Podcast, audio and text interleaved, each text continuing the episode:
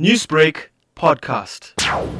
Today, Friday, the cold front that has hit Western Cape uh, in the afternoon on Thursday has moved eastward, still expecting some showers and rain with possibly quite uh, significant showers still experienced in the Western Cape area. And the cold front is quite penetrated, the inland Northern Cape area, especially the southern interior and the west coast and adjacent interior. That side is also cloudy with rain there, with the temperatures plummeting behind the cold front. And Luthando, what can we expect in the weekend's weather? Uh, another cold front is expected to approach the land from the west very cold conditions on the high-lying uh, areas uh, with rain and showers. Some snow also expected uh, over the high-lying areas, especially over overnight on the on the Friday into Saturday.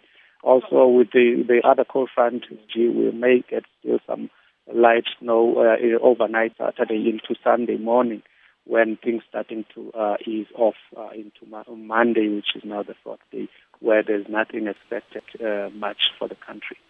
Newsbreak, Lotus FM, powered by SABC News.